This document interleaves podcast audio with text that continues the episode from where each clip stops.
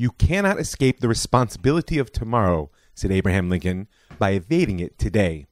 Well, today or tomorrow, I'm looking to take my responsibilities one day at a time. I'm Robin Mike Foyer, and this is The Jewish Story. Season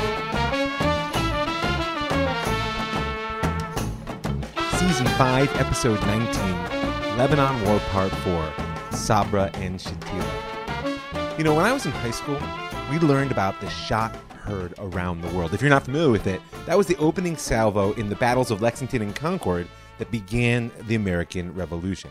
And the noise of that first shot was heard around the world because it led to the creation of the United States. It was the opening of a wave of revolutions in the eighteenth and nineteenth centuries, and frankly has shaped much of our world even today. And of course, every student of European history has heard about the impact that one bullet from the gun of Gavrilo Princip had. With a single shot, he ignited the war to end all wars, which apparently didn't work because, according to many, he caused World War Two as well. Now, here in the modern Middle East, we actually have a somewhat similar definitive explosive moment, though this time it was a bomb and not a bullet. I would call it the blast that shook the region, and for some reason or another, most people are quite unaware. On September fourteenth, nineteen eighty-two, President-elect Bashir Gemayel turned up at the Phalangist Party headquarters in East Beirut to give his weekly lecture before a Maronite women's group. Now, Gemayel, you may recall, had been elected president on August twenty-third, and though there were less than two weeks until he officially took office, it hadn't been exactly an easy ride. I imagine the appeal of preaching to the hometown crowd on a quiet Tuesday evening was quite strong. The Israeli army was in slow process of withdrawal from Beirut, but still firmly entrenched in Lebanon, which, despite his nominal status as an Israeli ally, didn't really thrill Gemayel. The peace treaty which Sharon and Begin saw as the true fruits of their invasion was far from the top priority to this Phalangist leader. He himself had explained it to the Prime Minister and the Defense Minister after being flown to Nahariya for a summit meeting on September first.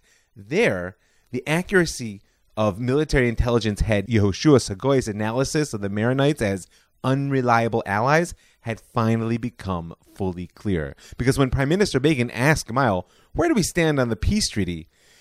the leader had, with some embarrassment, proposed a non-aggression pact instead. Begin then pointed out the essential role that Israel had played in the Phalangist leader's ascension to power, comparing him to Major Saad Haddad, commander of the Christian militia in Lebanon's buffer zone on the border with Israel, a man whom the prime minister said at least knew on which side his bread was butter. Offended, Gemayel explained that as president, he might well put Haddad on trial for treason, and things went downhill quickly pretty much after that. As the prime minister and the president-elect began to shout at one another, Defense Minister Sharon weighed in, reminding Gemayel that the I D F had Lebanon in its grasp, and he would be wise to do as he was told. Fully enraged at being treated as a bellboy, as he would later describe it, Gemayel held out his arms to Sharon and told him to put the handcuffs on. "I'm not your vassal," he shouted, as the meeting came to a quick end. Now, despite the tumult, Begin and Sharon still hoped to realize the political fruits of their military venture. In a sense, both of them were depending on it. In the first weeks of the war, national sentiment had run high, and Israel's stance amongst American Jews and Americans in general was fairly solid. On June twenty-first, Prime Minister Begin went to Washington and he assured a gathering of American Jewish leaders that the day was near when an independent Lebanon would sign a treaty with Israel, creating what he called a triangle of peace with open borders from the Sinai through to Mount Lebanon. I have read in some newspapers in this great country that Israel invaded Lebanon. This is a misnomer. Israel did not invade any country. You do invade a land when you want to conquer it, or to annex it, or at least to conquer part of it. We don't covet even one inch of Lebanese territory, and willingly we will withdraw our troops, all of our troops, and bring them back home as soon as possible.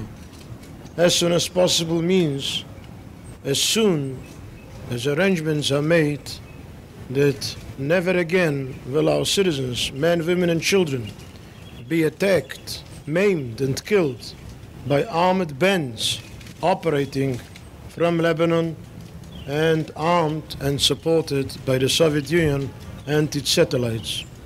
There is hope to believe that such arrangements will be made and that all foreign forces, without exception, will be withdrawn from Lebanon, and there will be an independent, free Lebanon based on its territorial integrity, and the day is near when such a Lebanon and Israel will sign a peace treaty and live in peace forever.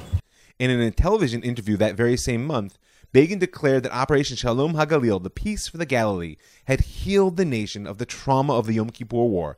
Frankly, polls showed that he might have been right. ninety-three percent of the Israeli public felt the operation had been justified and so far successful. But casualties were very high, over thirteen hundred dead and wounded in the first ten days of fighting. And there are unprecedented actions of political protest, which we will discuss in a coming episode, on the horizon. As the siege of Beirut unfolded, Israel's status in the world deteriorated, which we spoke about last week, and so did the Prime Minister's status at home. He and Sharon had pinned their hopes on peace, which, despite his duplicity, might still have been possible before Gemayel and twenty-two other people were killed by four hundred pounds of high explosives detonated in that women's meeting at four ten p.m. on September fourteenth. Though no one took immediate responsibility, and bombings were far from unusual in Beirut, it soon became clear that this wasn't just personal revenge. It was an act of political warfare. Eventually, it was known that Habib al-Shartouni, a member of the Damascus-backed Syrian Social Nationalist Party, had planted the bomb. The Syrians had spoken. There would be no peace with Israel. Gemayel's death and the collapse of the political vision underpinning the Lebanon invasion would have been impact enough of that bomb. But his assassination set off a secondary explosion in the Palestinian refugee camps of Sabra and Shatila, whose shockwaves are still moving the Middle East today.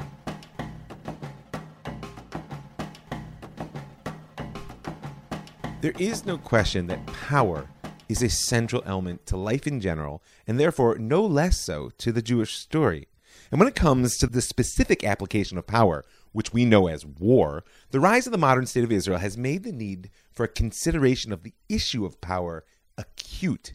We're at the century mark of a hundred-year conflict, and it doesn't look to be ending anytime soon. Beyond the questions of wisdom and pragmatism, any consideration of power and how it ought to be exercised through war means asking questions of ethics and morality. Now, I'm not at the present moment interested in the moral dilemma over if and when war ought to be waged. Lebanon is labeled by many historians as Israel's first war of choice. And in a coming episode about the birth of the Israeli anti-war movement, we will touch on how true that may or may not be. For now, I want to pause to think a little bit about the ethical principles that mark the boundary between legitimate and illegitimate action in war, and where we might seek them right before we plunge into one of the darker moments that Lebanon really offers. Inter arma silent leges, says the Latin proverb, which I'm sure I mangled in pronunciation. It means during war, the law is silent. One could simply say that war is not part of human civilized life, and therefore not subject to legal constraint at all. Now remember, that's a saying which comes from a culture which first conquered the known world by the sword and only afterwards attempted to rule it through law. I would suggest that if we found a similar sentiment within the Torah, it would come from Devarim, chapter twenty, line one, Ki teitze la milchama ol al oivecha, right? When you go out to war against your enemy, on which our sages teach, let them be in your eyes as enemies. Have no pity upon them, for they will have no pity upon you. That's a reality of war. If you go out feeling bad for the enemy, it's unlikely to end well, frankly, for either of you.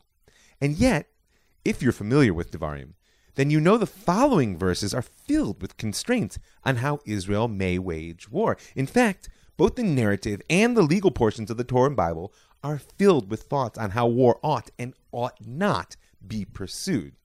Now, leaving aside any metaphysical considerations of why that might be, it's simply reflective of the fact that these books are telling the story of the struggle for Jewish sovereignty over the land of Israel.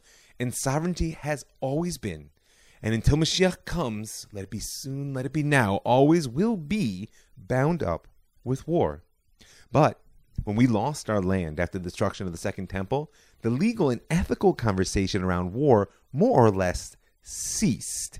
Right? There is some halachic legal discourse around the ethics of war, which can be found after the biblical era, but nothing comparable to the development of more classically religious topics. And so it is that with our return to sovereignty, we're left to pick up a discussion which has been dormant for fifteen hundred years at least, and thus we're lacking somewhat in guidance.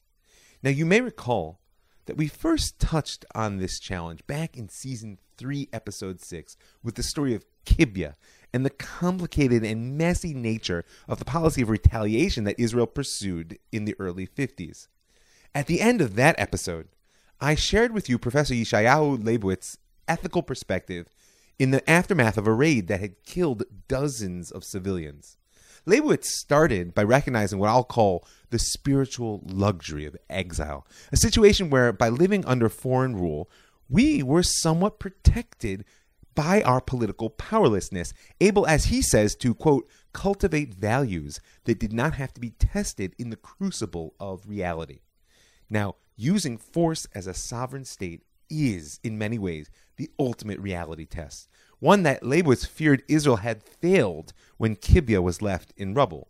Now, to be clear, he wasn't pining away for some easy life of exile or lamenting the necessity of war altogether. As he wrote there, only one prepared to justify historically, religiously, or morally the continuation of the exilic existence could refuse to take upon him the moral responsibility for using the sword to restore freedom. Notice, in his eyes, there is a moral responsibility of using the sword which comes with sovereignty. But the professor, as he was known in Israeli society, believed profoundly in the importance of sovereign Jewish existence. And because of that, he feared just as deeply the potentially corrupting influence of the sword, which came hand in hand with that sovereignty. In his essay, Leibowitz compared the destruction of Kibya to that of Shechem. You may know the story. Its inhabitants were slaughtered by the brothers Shimon and Levi after the rape of their sister Dinah. And most crucially, he compared the fact that when the brothers defended their action in the moment, their father Jacob stood silent. But at the end of his life, Jacob cursed their anger. And so the professor noted that Israel could indeed justify its actions at Kibya in light of the relentless war survival it was facing, just as the Americans only a few years earlier had justified dropping an atomic bomb on Nagasaki in order to end World War Two. But rather than doing so, he declared, although there are good reasons and ethical justifications for the Shechem-Kibya action, as he called it, the curse of Jacob, when he told his children what would befall them in the end of days, is an example of the frightening, problematic ethical reality. There may well be actions which can be vindicated and even justified, and are nevertheless accursed. That type of prophetic warning deserves consideration. And I mention it here not just as an introduction, but so that it will escort us through the story to come. It's also critical to me that you note Leibowitz's reference point for a discourse on the ethical issues. It's the biblical narrative, because despite the long years of exile, when our tradition was not forced to engage questions of power and warfare, he has the faith that the Torah remains the organic source for approaching those questions now that we've returned to our land, even if it demands we act differently than the rest of the world does in battle, as it so often does in other areas of life. Now, as with all wars, Lebanon raised ethical issues on the battlefield. First of all, you have to remember that the I D F, the Israeli Defense Force, is a citizen's army. And as the average person was exposed, be it directly through their own experiences or indirectly through their peers, to the scale of death and destruction which is brought about by the full-scale invasion, Public protests in the time of war occurred for the first time within Israel. Like I said, that's our topic for next episode. Chief of Staff Rafael Eitan and Defense Minister Ariel Sharon had created a steamroller offensive, as they called it, one which evoked unprecedented opposition, even from soldiers in the field. The most publicized incident of such opposition came from Colonel Elie Hobeika, the I D F's youngest brigade commander and son of a distinguished retired general considered to be a rising star. He refused to lead his tank brigade into Beirut, not wanting to expose his men or the civilian population to the horrors of urban warfare. Instead, Hobeika requested that the chief of staff relieve him of command, demote him to the status of a regular tank officer. And neither Eitan nor Sharon or even Prime Minister Begin could dissuade him. It was a resignation that shook the nation.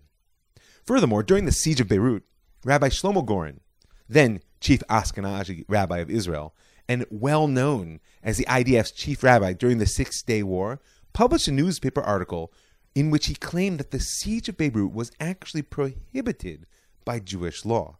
Now, that may sound surprising, but his stance was based on a ruling of the Rambam, Maimonides, twelfth century sage, who actually did give us one of the few post-biblical texts dealing with the laws of war. You can look it up in his Law of King and, Kings and Their Wars, chapter six, law seven, where he says, when besieging a city, you should not surround it on all four sides, but only on three sides, allowing an escape path for anyone who wishes to save his life.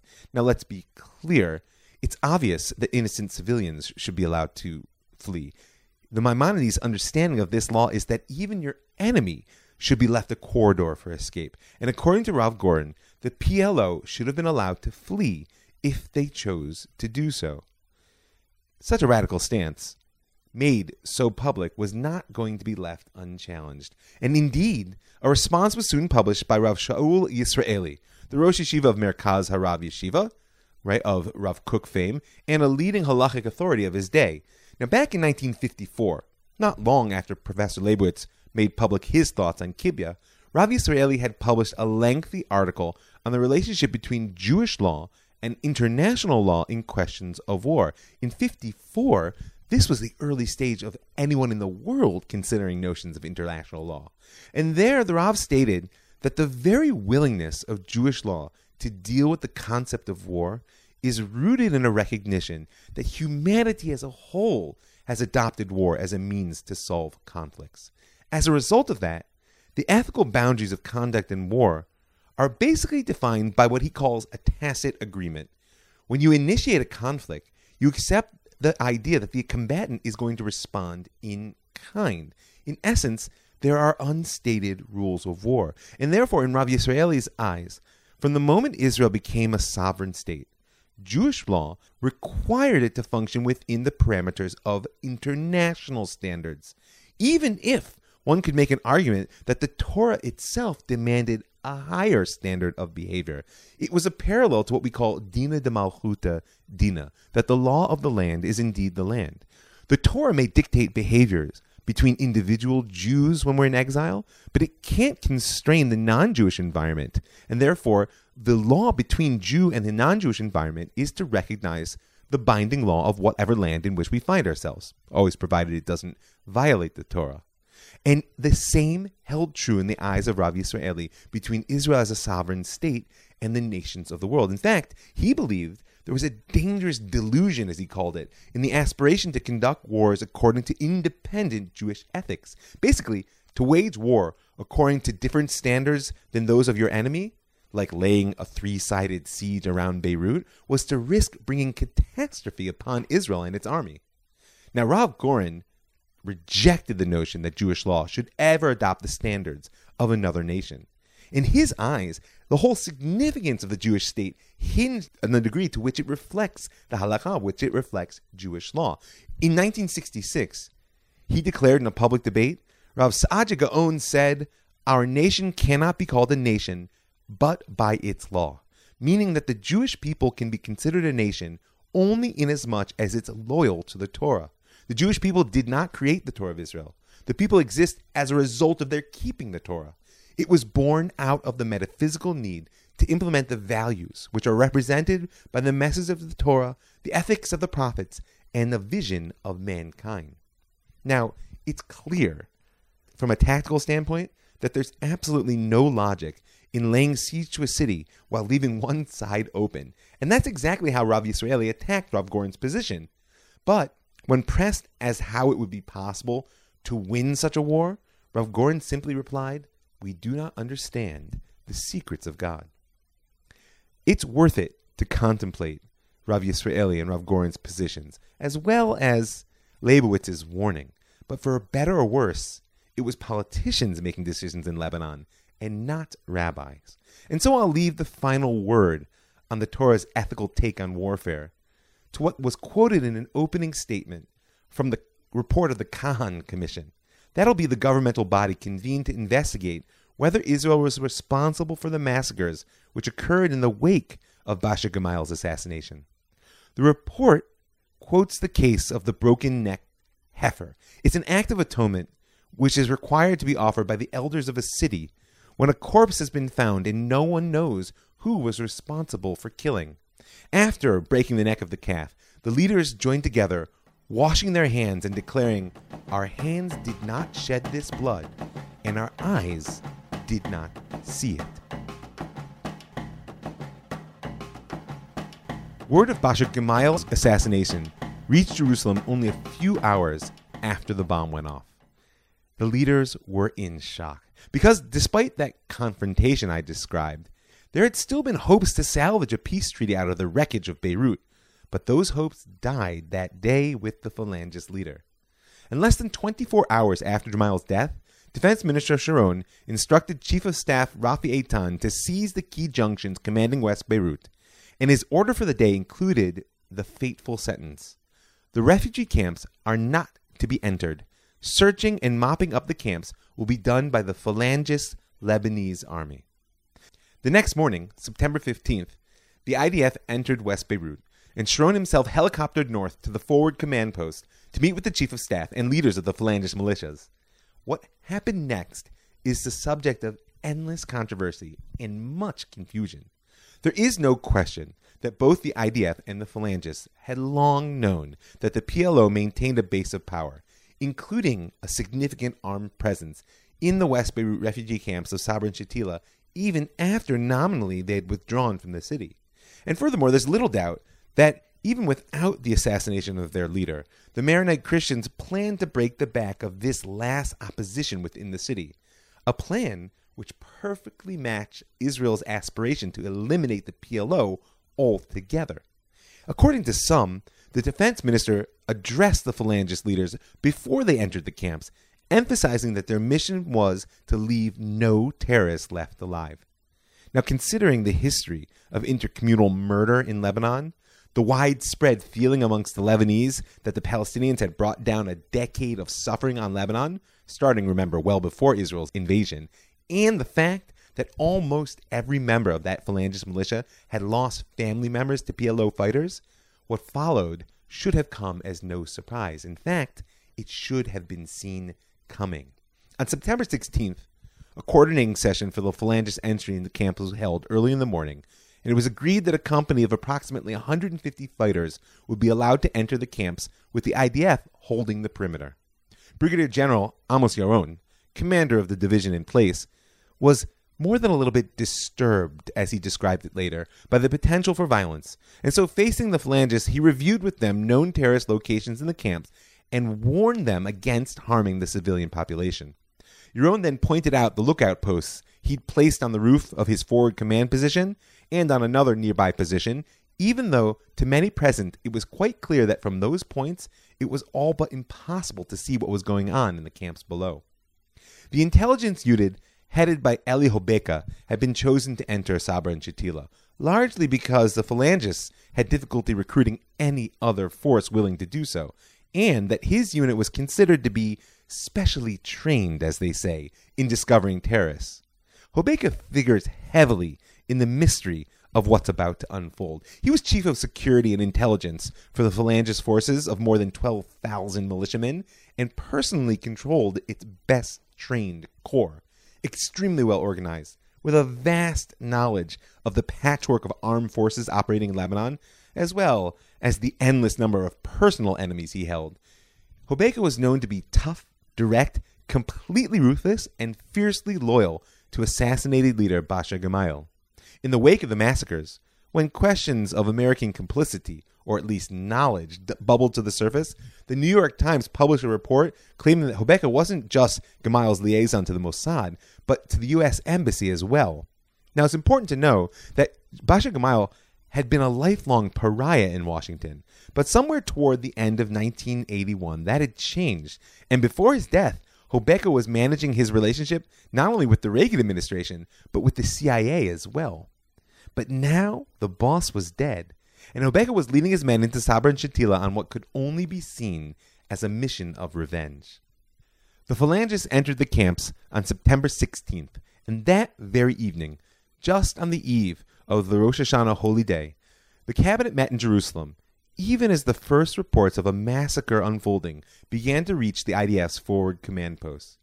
Chief of Staff Eitan laid out the situation to the Prime Minister, assembled cabinet minister, and the heads of the Mossad and military intelligence who were present.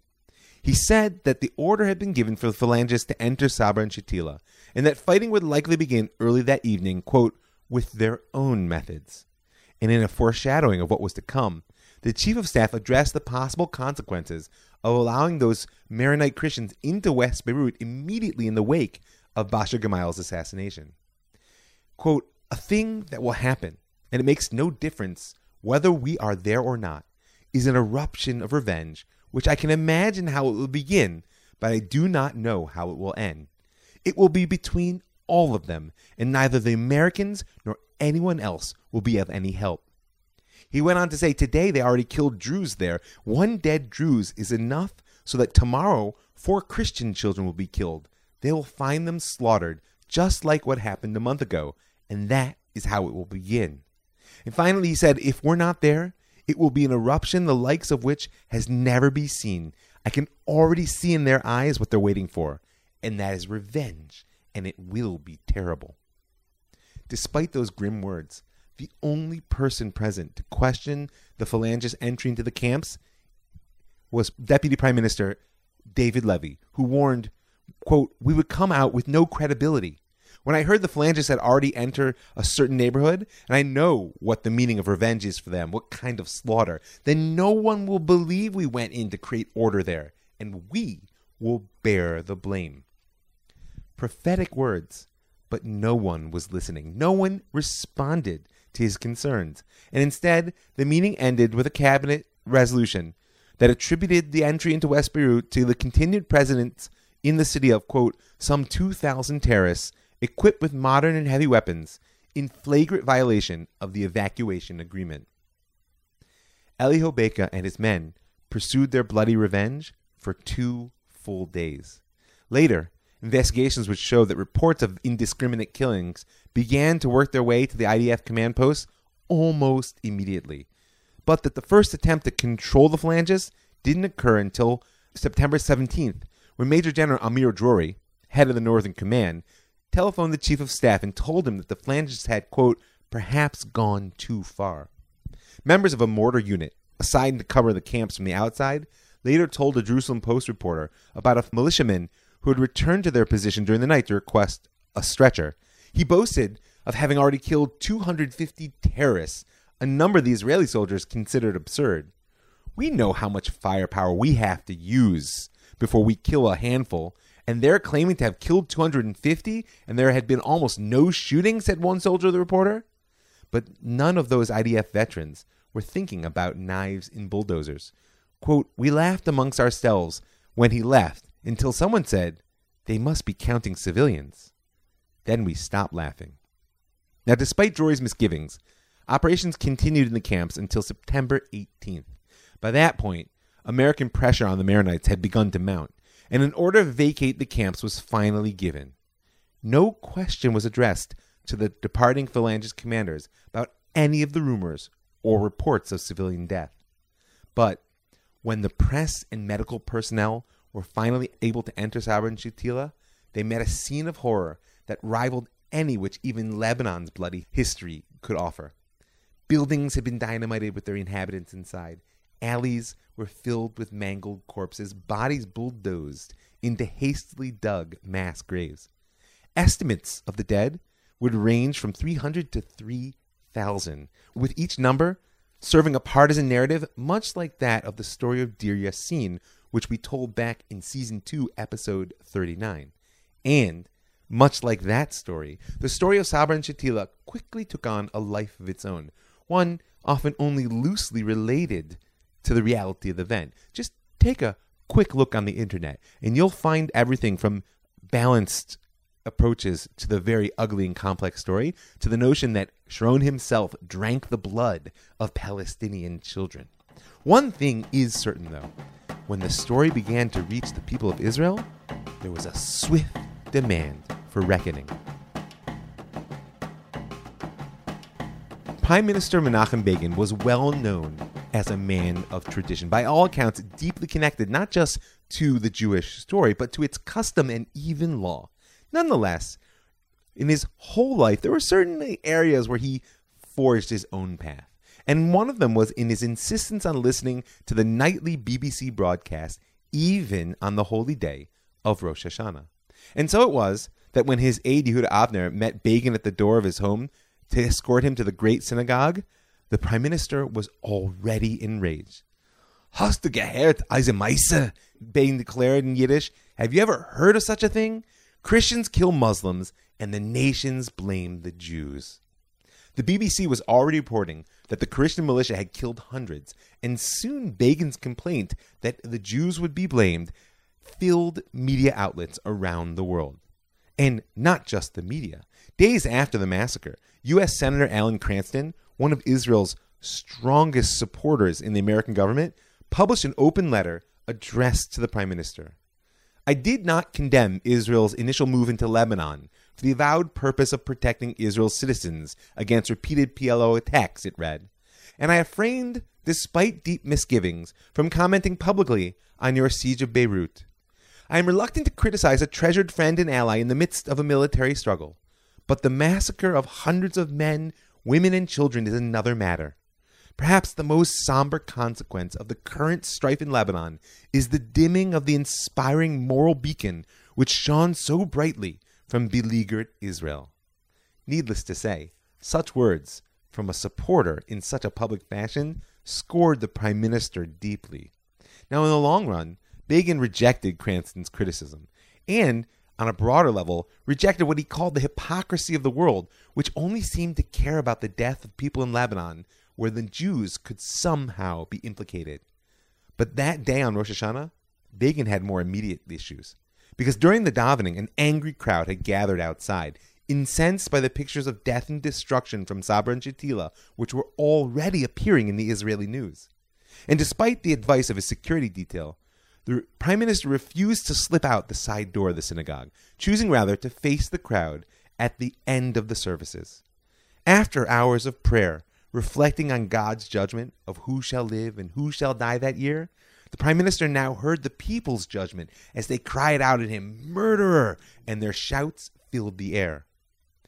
Public sentiment was all but unanimous, and it was loudly magnified by the press in their demand for the resignation of then Minister Sharon and Chief of Staff Rafael Eitan, ringing in the ears of the prime minister. The Labor Party, leaders of the opposition, actually demanded the entire government resign. And at first, Begin held fast, insisting that there would be no dismissals, no resignations at all. On September twenty-second, Defense Minister Sharon addressed the Knesset in an attempt to defend his and the I D F's role in Lebanon. The I D F, its soldiers and commanders, have been performing for three months a wonderful operation in Lebanon, which has brought and will bring great security gains, insisted Sharon. "Every movement of our soldiers was known to us and was reported immediately. That is the tragedy of the camps. We did not know exactly what was taking place." But claims of ignorance, just like in the eyes of the Torah, were no excuse in the eyes of the Knesset. Even the National Religious Party's cabinet members joined in pressing for an official inquiry. President Yitzhak Navon broke the mold for his office, transcending its ceremonial limits and traditionally apolitical boundaries by appealing for a thorough and impartial judicial inquiry, as he called it, and declaring he would resign if that demand wasn't met. The final straw came on September twenty-fifth, when more than four hundred thousand protesters poured into Tel Aviv's municipal square. Organized by the new movement Peace Now, also Soldiers Against Silence and members of the labor alignment, this protest marks a turning point in Israeli politics and, frankly, in Israeli social fabric, one that I said we'll explore next episode. For now, just picture it. Roughly ten percent of the population gathered in the center of Tel Aviv. No such demonstration of public anger had ever been seen in Israel's history, not even in the wake of the failures of the Yom Kippur War. Three days later, a shaken Prime Minister Begin announced the appointment of a commission of inquiry under the chairmanship of Yitzhak Kahan, president of the Israeli Supreme Court. The three-man panel began its proceedings within days, and over the course of the coming months, sat for sixty sections, heard fifty-eight witnesses, soldiers, journalists, politicians from Israel and from Lebanon, and reviewed countless official documents. In keeping with its task, as delineated by the cabinet resolution that created it, the commission, quote, refrained from drawing conclusions with regard to various issues connected with activities during the war that took place in Lebanon from the sixth of June nineteen eighty-two onward, or with regard to policy decisions taken by the government before or during the war. If that didn't make sense to you, it's actually quite simple. The only question they were empowered to ask was who bore responsibility, be it direct or indirect, for what happened in Sabra and Shatila.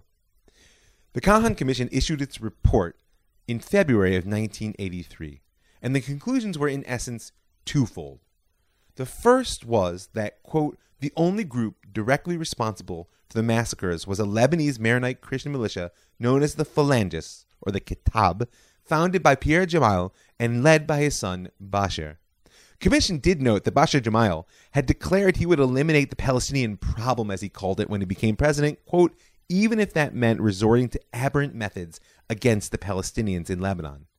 Meaning that even before the invasion of Lebanon, the intention of the Phalangist leaders was to remove the Palestinians from Lebanon by any means necessary. And of course, that led directly to the second conclusion, because the commission noted that there was a long and symbiotic relationship between Israel and Gemayel's Christian forces. They further noted that the prime minister, the defense minister, and the chief of staff, while never taking direct action, had been grossly negligent in sending the Phalangists into Sabra and Shatila. Quote, the decision on the entry of the Phalangists into the refugee camps was taken without consideration of the danger, which the makers and executors of the decision were obligated to foresee as probable, that the Phalangists would commit massacres and pogroms against the inhabitants of the camp. Furthermore, they criticized the leadership's inaction once the reports began to come in, saying it's clear from the course of events that when the reports began to arrive about the actions of the Phalangists, no proper heed was taken. The correct conclusions were not drawn, and no energetic or immediate actions were taken to restrain the Phalangists and put a stop to their actions. In sum, while making clear that no Israeli had actually raised their hand in violence, neither were our hands clean of the blood that had flowed there.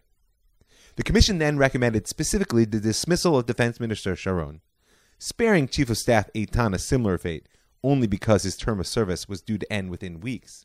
They also urged that Generals Yehoshua Sagoy, Amir Drory, and Amos Yaron be removed from their posts.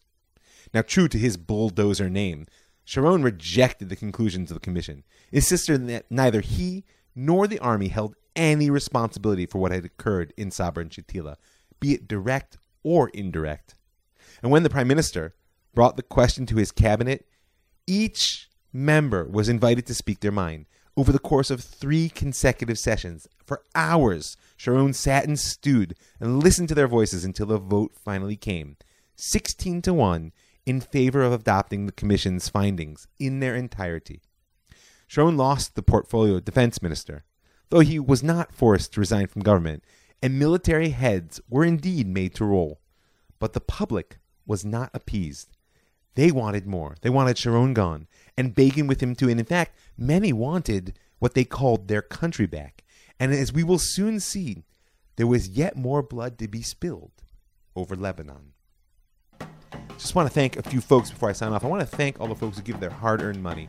Make this show happen. Keep it free and widely available. I want to ask you to join them now. Go to my website, jewish story dot co. In the upper right-hand corner, you'll see a button that says Be a Patron. You can click on that to give a little bit of per-podcast support. I also want to thank the Land of Israel Network. That's the land of israel dot com. They're creating a center for global transcendence in the heart of Judea. I want to thank the Pardes Institute, P A R D E S dot org dot I L, for throwing the doors of the Beit Midrash open as wide as possible. And I want to thank you for listening. I'm Rob Mike Foyer, and this is The Jewish Story.